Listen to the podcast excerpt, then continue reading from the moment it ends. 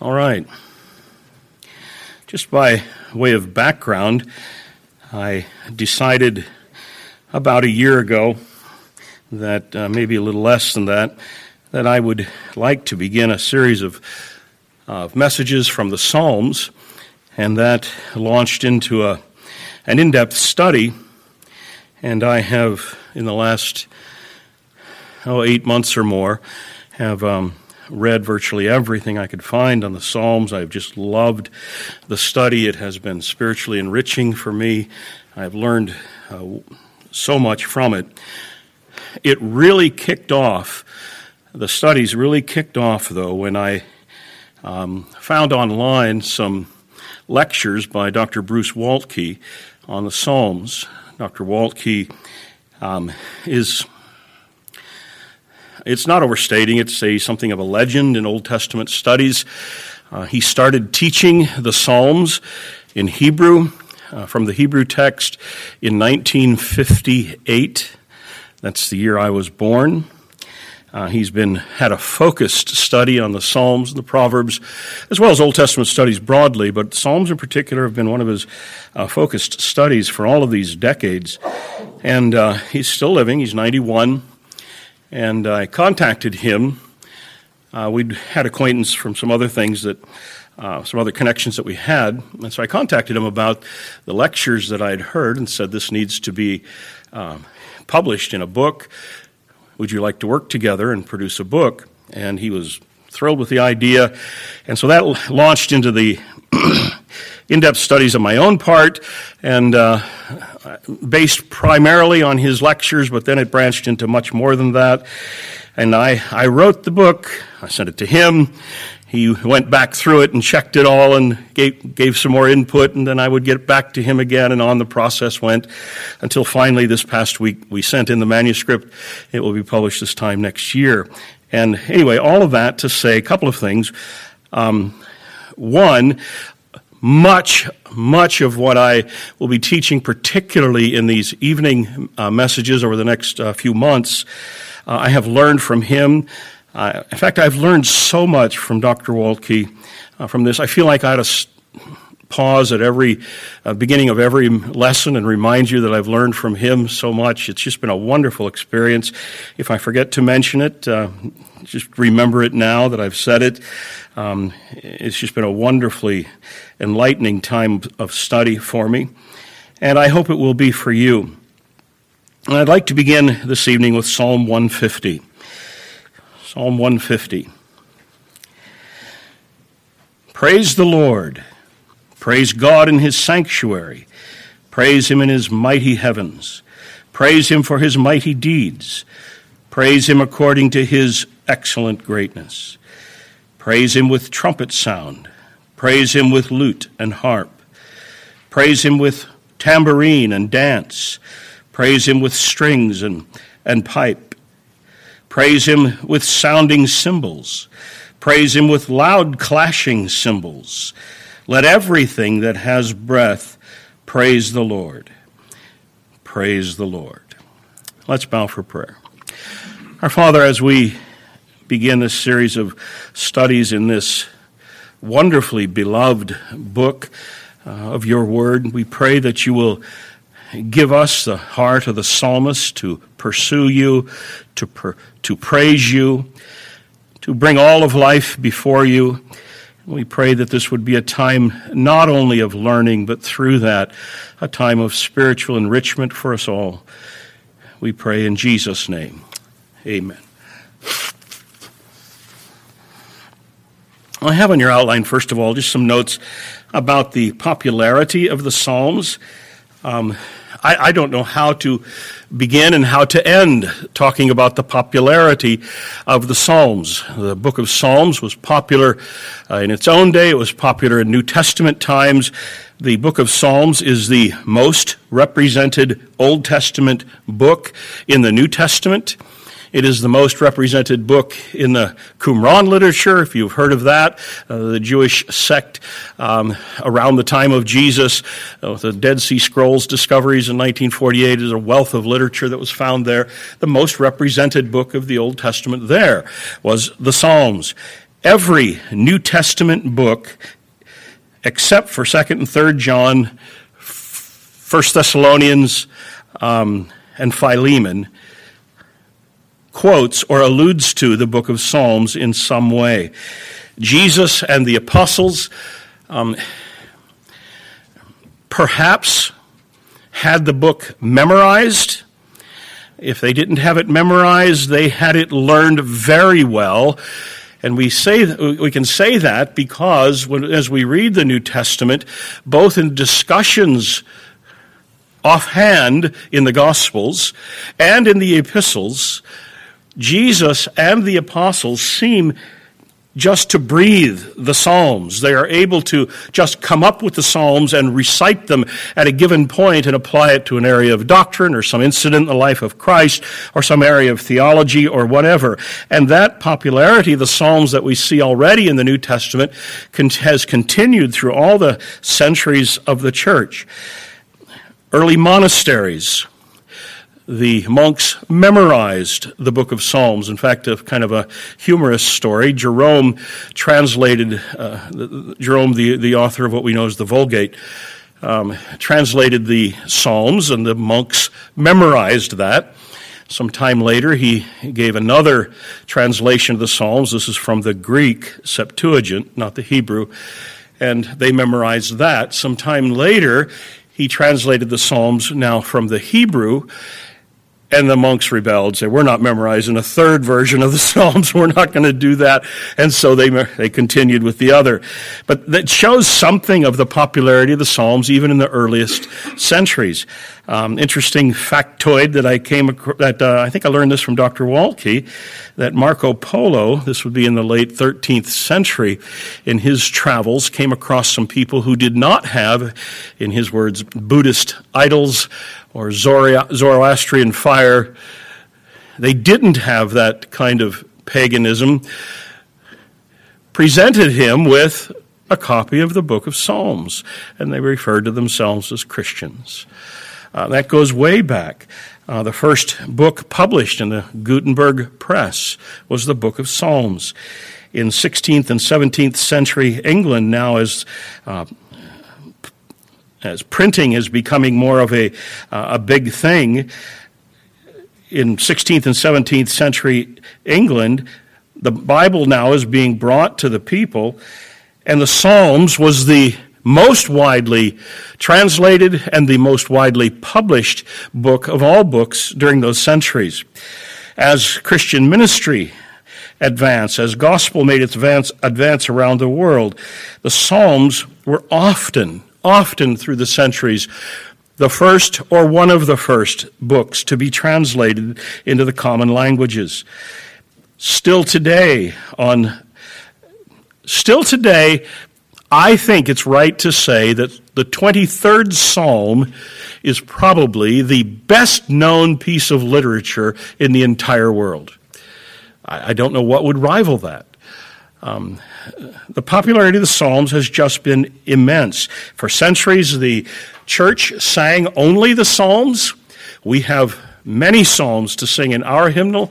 Um, most hymnals anymore do not, but for centuries, that's all the church sang. There are still churches and church uh, groups today that believe in psalms only singing. And in even those churches that do not hold to the tradition of still singing psalms, the hymns that they have are just, per, uh, the, the language of the psalms is just pervasive in it. And I think I mentioned this last time, last Sunday morning. Uh, certain psalms we still sing. We sang uh, Martin Luther's hymn this morning, uh, A Mighty Fortress. That's Psalm 46. God is our refuge and strength, the very present help in trouble. Jesus shall reign, Psalm 72. And we have others like that that we sing uh, very often still today. Probably the most common book read by Christians, I don't think it's probable, I think it's all but certain. The book that is most commonly read by Christians today in their daily Bible reading would be the book of Psalms. We all just love it. Um, it would be difficult, I think, it would be impossible to measure the popularity, the impact of the book of Psalms that has had with Christians throughout the centuries. I think If we were to take a brief informal survey of people in the congregation, what passages of Scripture have you memorized? I would guess that Psalms would be some of the most, if not the most, common references. Psalm 23, Psalm 1. I memorized that when I was just a little boy. My parents had me memorize that. Blessed the man that walks not in the counsel of the ungodly, nor stands in the way of sinners. So I could quote it in my sleep. Psalm 1, Psalm 23, Psalm 90 is a, a, a common one that's memorized. Psalm 91, Psalm 121, passages from Psalm 139 about God's omnipresence and God's omnipotence and God's omniscience. And these are popular passages that Christians share in their memory bank uh, very easily. Uh, it's just impossible to measure the impact that the Psalms have had. And so when we come to the book of Psalms, we're coming to something we all have some familiarity with, some love for already, and I think all of us share something of that. Why are the Psalms so popular? I think there are several answers to that. One is they are theologically rich. We're going to see much of that. They are devotionally rich. We're going to see much of that. But I think there's another level to their popularity, the reason why they're so popular and so beloved, and that is because there's something of a personal aspect to the Psalms that we all can relate to, kind of resonates with us. There, virtually every human emotion is brought brought to the, uh, to the fore in the Psalms. John Calvin famously said that uh, the Psalms are the mirrors of the soul.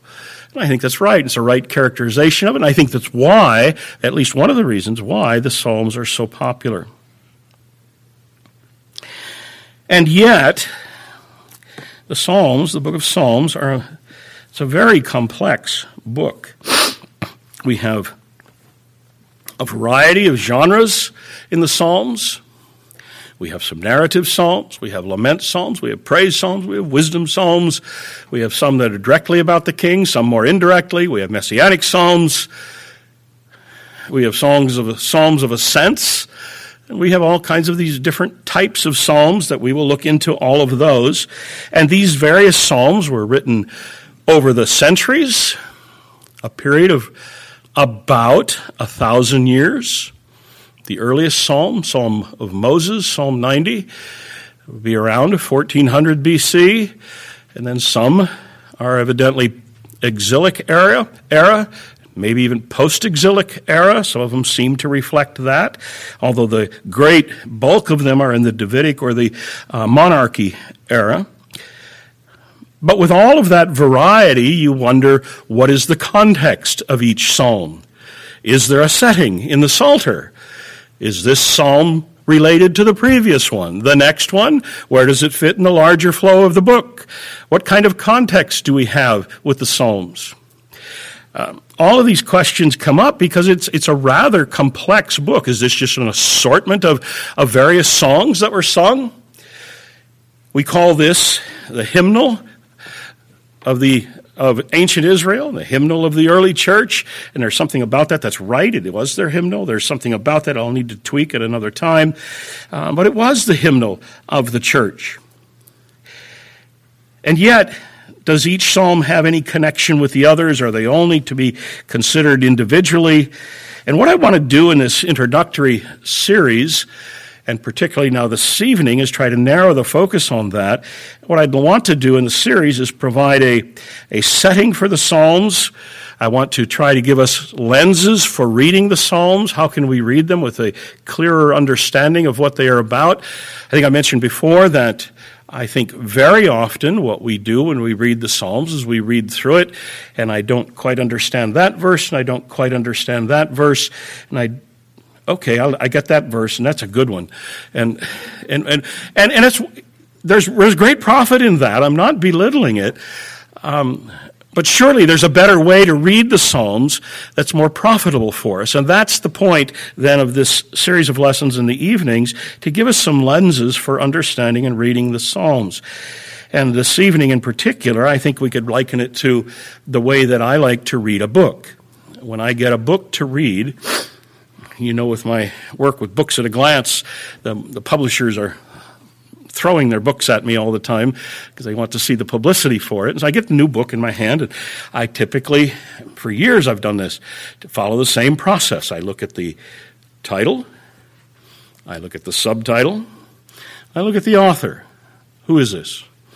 I flip it over on the back, I'll see more about the author. I'll look at the dust jacket or on the back, some brief descriptions about the book. I'll look at the endorsements that are on the back.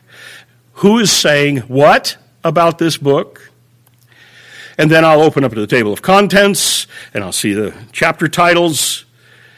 I might glance through the preface, see what the author has to say, or the introduction. I might even thumb through the book a little bit so I get to see some of the subheadings through the chapters and so on. And so before I ever start reading the book, I've narrowed it down and I've got a pretty good idea of what this book is about. And that's what we're doing this evening. In a way, that's what we're doing in this series of lessons, but particularly this evening now, is to narrow our focus and see what the book of Psalms is all about. So next on your outline, I have title. What is the, this title? Psalms. Actually, the book of Psalms does not have a title in the Hebrew text, which is interesting. The uh, Pentateuch books are named after the first words of the book. Uh, so Genesis is in the beginning. Um, Exodus is these are the names. Uh, the first word of the book um, is the title. When we get to the prophets, those books are named after the author. Uh, but we get to Psalms, there's no title that's given to us. You might know that in uh, rabbinic circles and Jewish circles still today, the title is Tehillim, which means praises. Um, the word that's translated psalm in the Hebrew does not mean praises, it just means a song to be sung to the accompaniment of a musical instrument. That's the definition of what a, a mizmor, a psalm is. It's a song to be sung to the accompaniment of a musical instrument. Now, because the book of Psalms has such a dominant note of praise, the Jewish title makes great sense to call it Tehillim, praises. That particular title is used only in Psalm 145. I pointed that out a few weeks ago when I was preaching from that psalm, or that was in Sunday school, I think it was. It's the only psalm that has that in the title, but the word praise is everywhere throughout the Psalter, and so I think it's a fitting uh, title for it. Um, there are praise psalms that are specifically given to praising the Lord. There are lament psalms. We have these two different ways of approaching God lamenting and complaining about our situation. And then there are praise songs. But that, that, dis, that that division between those two is a little bit too clean because even in the lament psalms what we find regularly and we will see this when we get to lament psalms a standard component of the lament psalms is praise. And so praise does dominate throughout the psalter. The word psalm that we have in english comes to us actually from the uh, Latin, which comes from the Greek. Uh, the Greek uh, psalmos, and then in, in uh, Latin we have something of the same, and it just refers to a song that is to be sung. It finally took the idea of a praise song that is to be sung, and uh, we even have it as a title of many of the Psalms.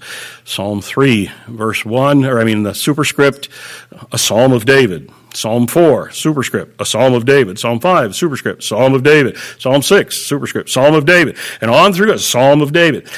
And it has to do with a song that is to be sung.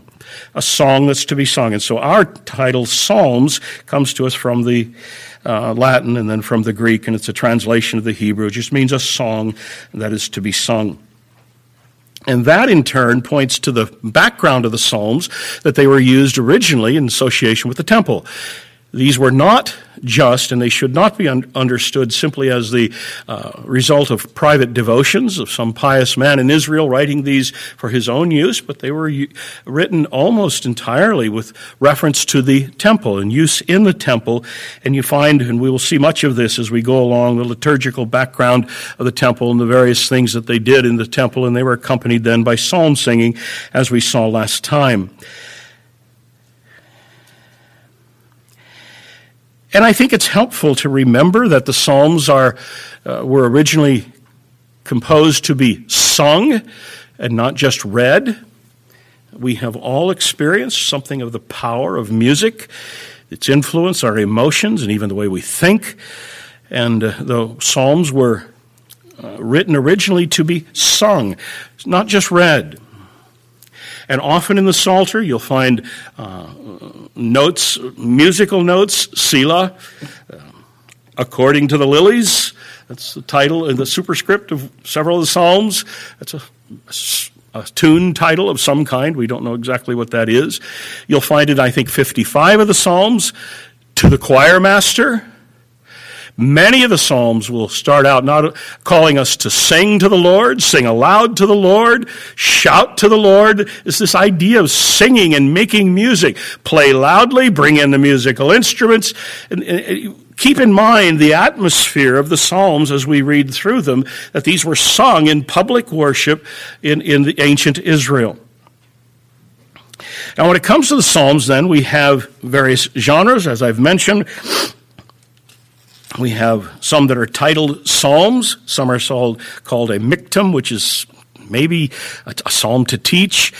I don't quite understand yet that title, a psalm to teach. They are all to teach.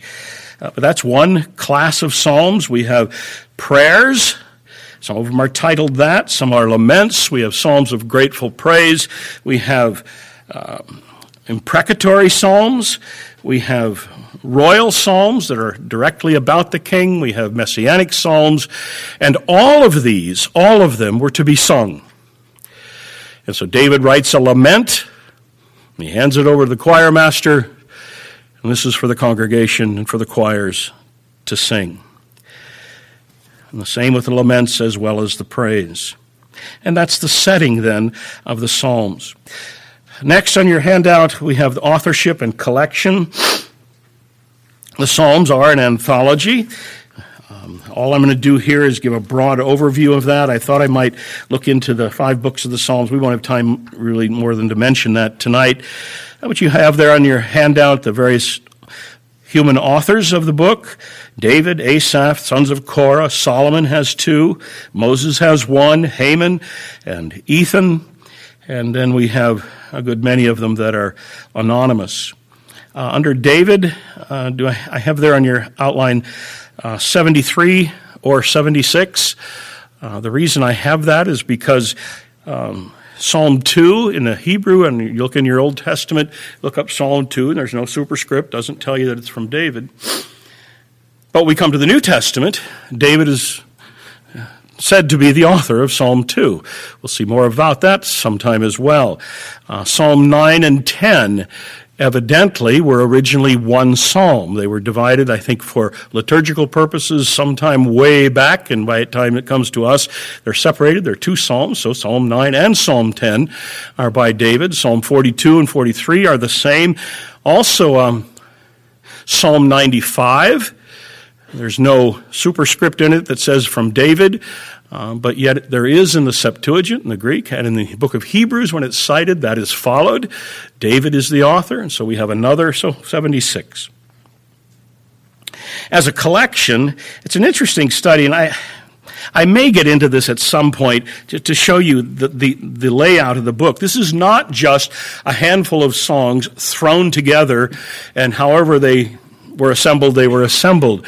There is some thinking to it. There's a collection of psalms that were that there's a final editing to. The long tradition is that Ezra had a hand in that. Both the Jewish and the Christian communities have recognized that uh, whoever that editor was, that final editor, he was guided by uh, inspiration in doing so. Um, so this is an this is a, a hymn book. It's an anthology of songs, but What you'll find is that, and we may look at this in some detail, is that the book of Psalms consists really of five books of Psalms, and many of your Bibles will note that. So Psalm 1 through 42, uh, 1 through 41 are Davidic Psalms. It's called the Davidic Psalter. Um, Psalm uh, book two is Psalm 42 to 72. Uh, that's mainly Davidic, but there's also some from Asaph and the sons of Korah as well. Psalm uh, book three of the Psalms is Psalm 73 to 89. That's primarily Asaph and the sons of Korah. Psalm four, or book four of the Psalms is Psalm 90 through 106. It's a fascinating way, uh, reasons for the way it's placed there that we'll talk about sometime. In there, you have those enthronement Psalms. And then book five of the Psalms is the final part, Psalm 107 to 150. That includes the famous Psalms of Ascent, Psalms 120 to 134, uh, some interesting sections. There is a logic to it, and I've given you some of that. Each um, um, book it tells, reflects some of Israel's history, and I've put that on your outline. I don't need to go through that. Each of these books, by the way, five books of Psalms, ends with a doxology. That is, each of the books has a psalm at the end of that book that has a doxology, and they're not just standard um, boilerplate praises, but they're doxologies that are in that psalm placed there for a reason to conclude that book of the psalm uh, with praise. In fact, if you would like, look back quickly at Psalm 72.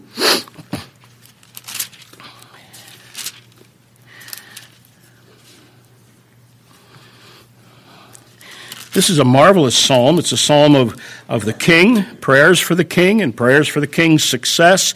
This is where we get the song from Isaac Watts uh, Jesus shall reign where'er the sun. And we have 19 verses of the psalm, and then look at verse 20.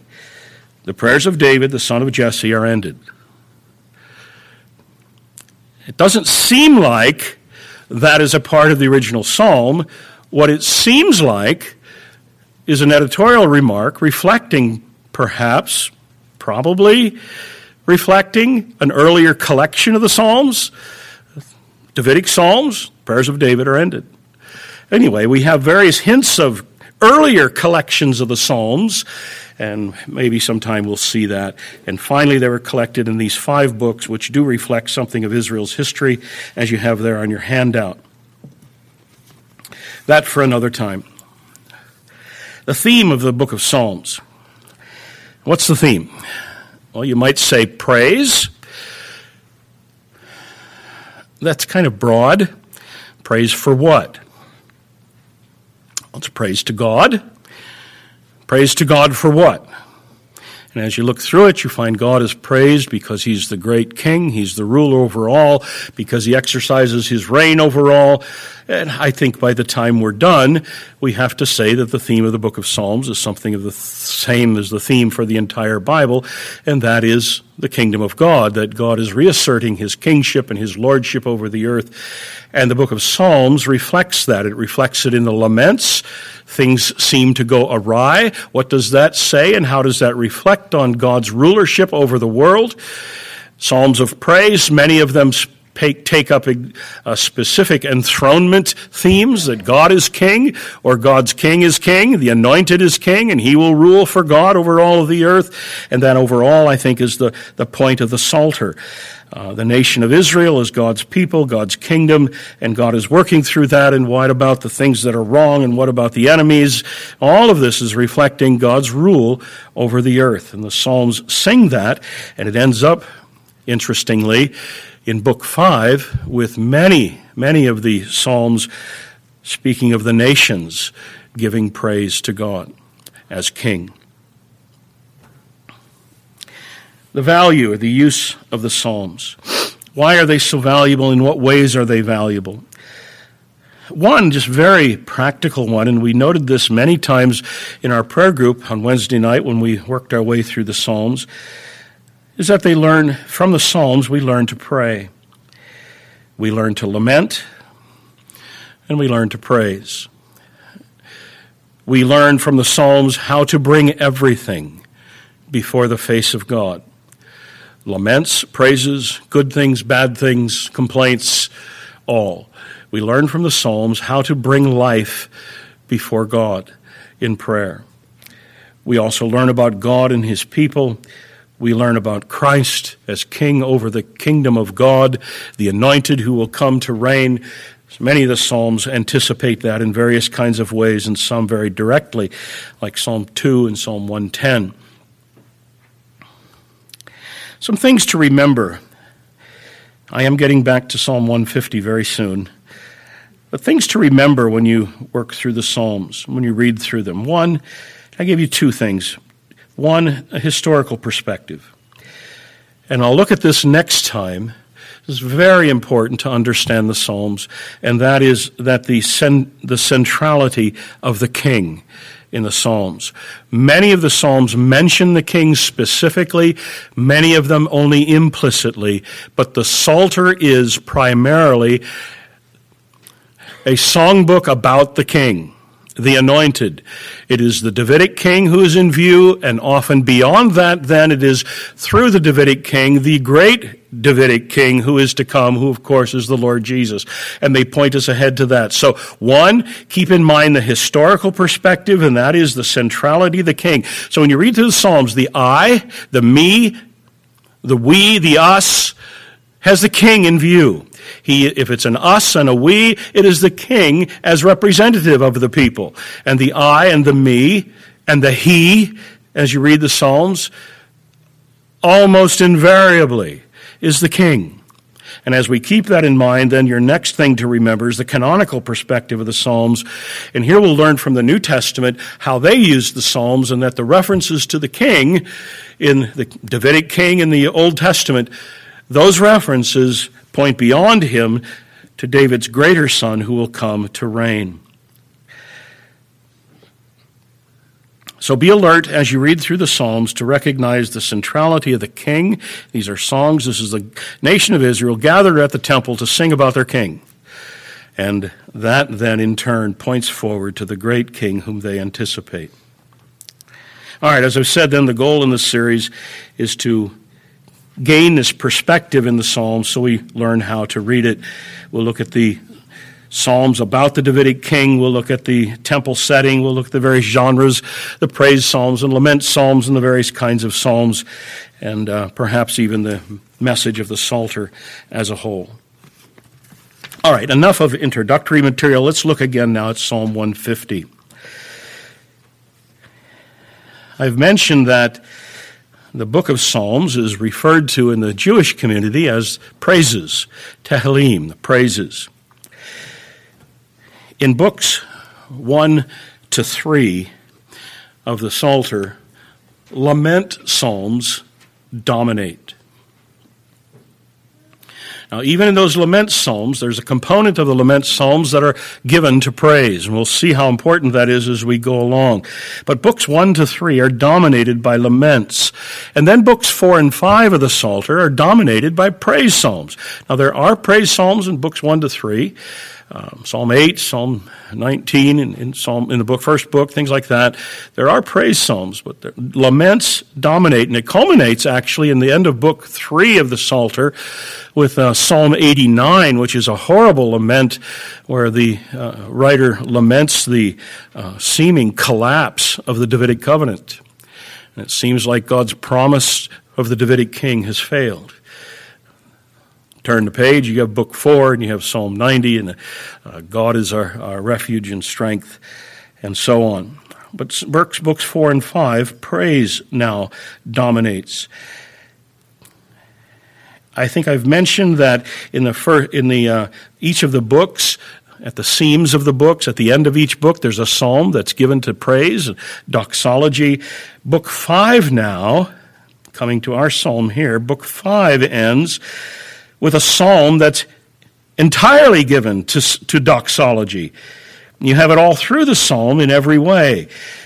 In fact, verse uh, Psalm 150, in fact, in fact, book 5 ends with not just a psalm of praise, Psalm 150, it ends with five psalms of praise Psalm 146, 47, 48, 49, 50. All are praise psalms. It's like a grand doxology has been gathered together and collected at the end of the book to culminate the book of Psalms with praise. And um,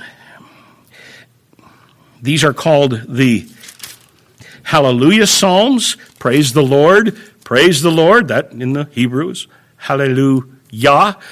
Yah, short for Yahweh. Uh, praise. Hallelujah. That's an imperative verb. Praise. It's a command. Praise. Praise who? Praise Yah. Praise Yahweh. Uh, all of these Psalms, in fact, you'll notice it. Let's go back to chapter, uh, to Psalm 146. By the way, these are not properly chapters, they are songs or psalms. I just said chapter. Psalm 146, notice how it begins. Praise the Lord. Notice how it ends. Praise the Lord. Look at Psalm 147. It begins, Praise the Lord. It ends, Praise the Lord. Psalm 148, it begins, Praise the Lord, and it ends, Praise the Lord. Psalm 149, Praise the Lord, and it ends, Praise the Lord.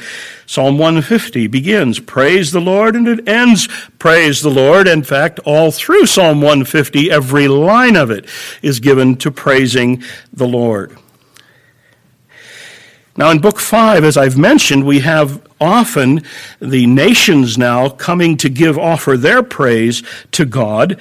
And we have that in Psalm 149, where we have expressions in Psalm 149 of worldwide submission to God, that they have been brought into submission to God.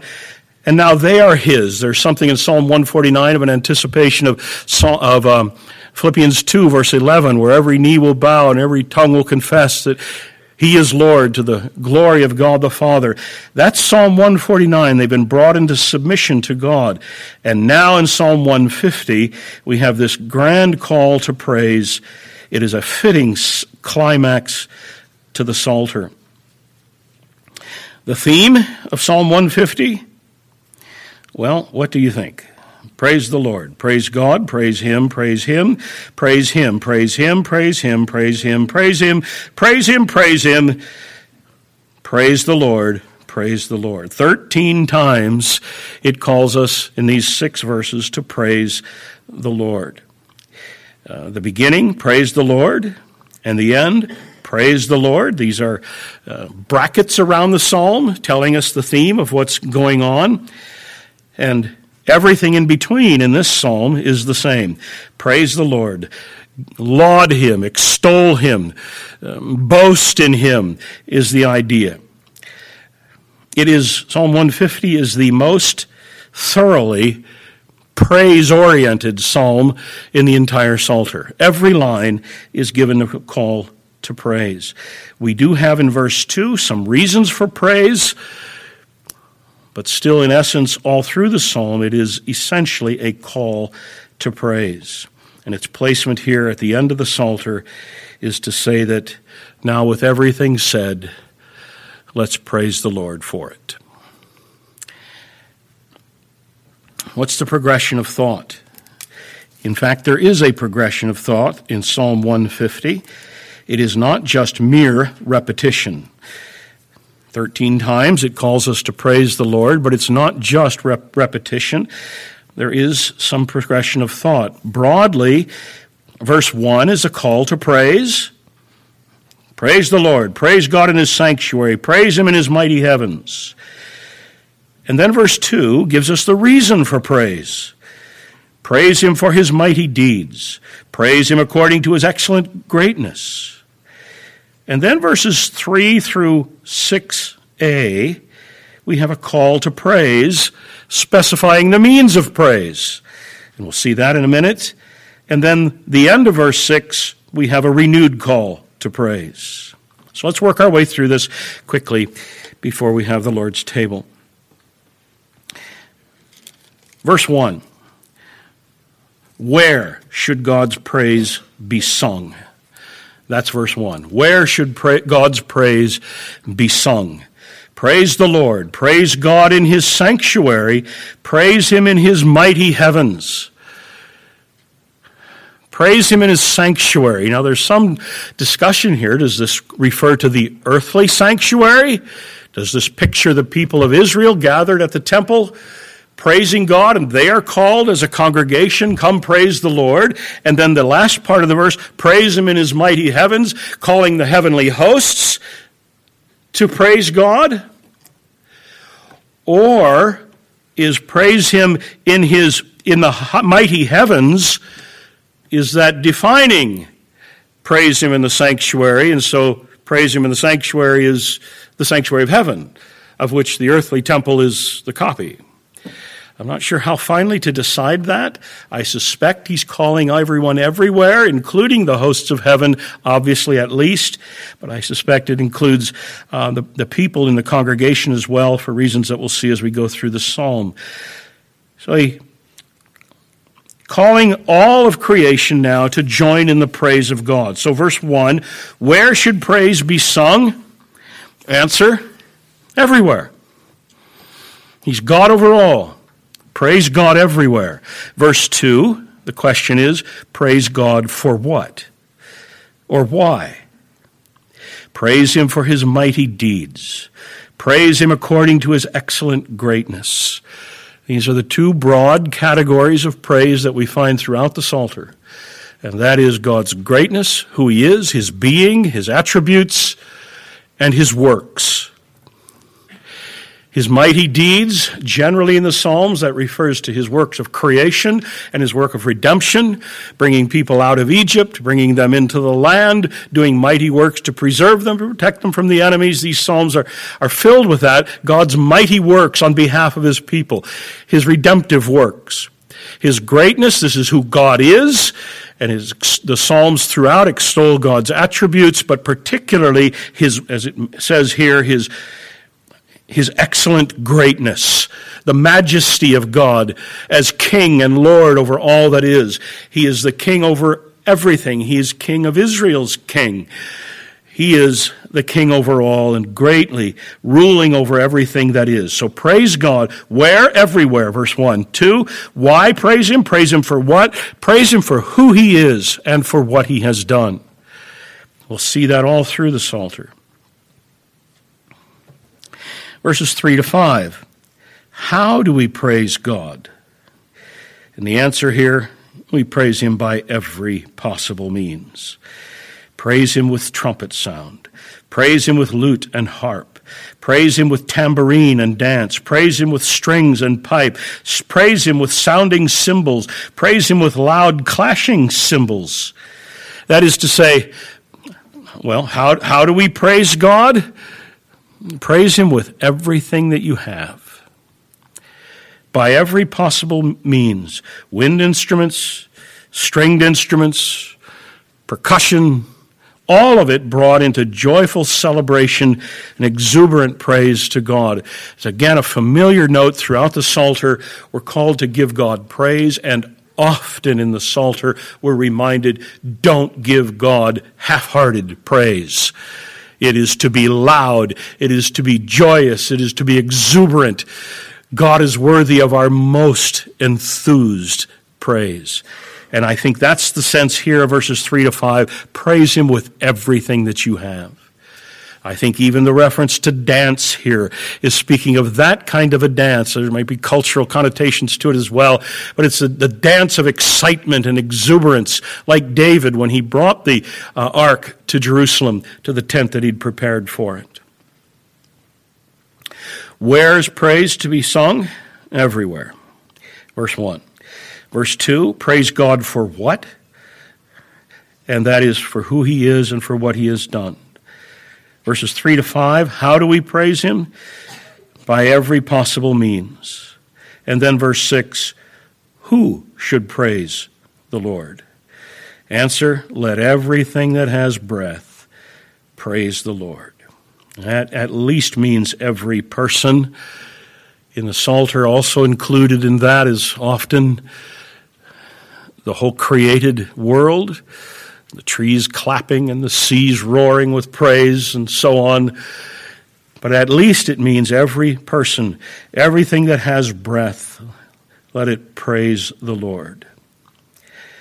the whole of humanity called to sing praise to God with exuberant praise because he is the God who reigns over all in justice and in majesty and in righteousness. I love I love singing with the congregation. I love singing at RBC. I love the enthusiasm when we gather to sing. Particularly on Sunday mornings, I think, when the congregation is more full. Uh, it just seems to have a more enthusiastic note to it. When I was in college, I was the song leader for a Sunday school class of 700 young men and loved the singing there. I have sung in congregations of several thousand. I think the largest would be 7,000 I've sung in. There's just something about that that's wonderful. Can you imagine all of creation coming together and all of God's people from all of the ages coming together to sing praise to God? There's something of that anticipation that is built into the Psalter with its call to praise. Revelation chapter 5, verses 13 and 14. And I heard every creature in heaven and on earth and under the earth and in the sea and all that is in them, saying, To him who sits on the throne and to the Lamb be blessing and honor and glory and might forever and forever. And the four living creatures said, Amen. And the elders fell down and worshiped. And there's something of that universal anticipation of universal praise that's built into the Psalter, calling the nations to come to the temple to worship and calling all of all that has breath here to work to praise God. One day that will happen. And then the psalm concludes with a final a renewed call to praise. Praise the Lord. It is a book of praises for sure. All right, I have gone long. Let's be dismissed in prayer. Our Father, we're grateful for this book of praises, and we're grateful for the reminder that you are deserving of our praise. Give us hearts tuned to praise for who you are, for what you have done for us in Jesus Christ. In his name we pray. Amen.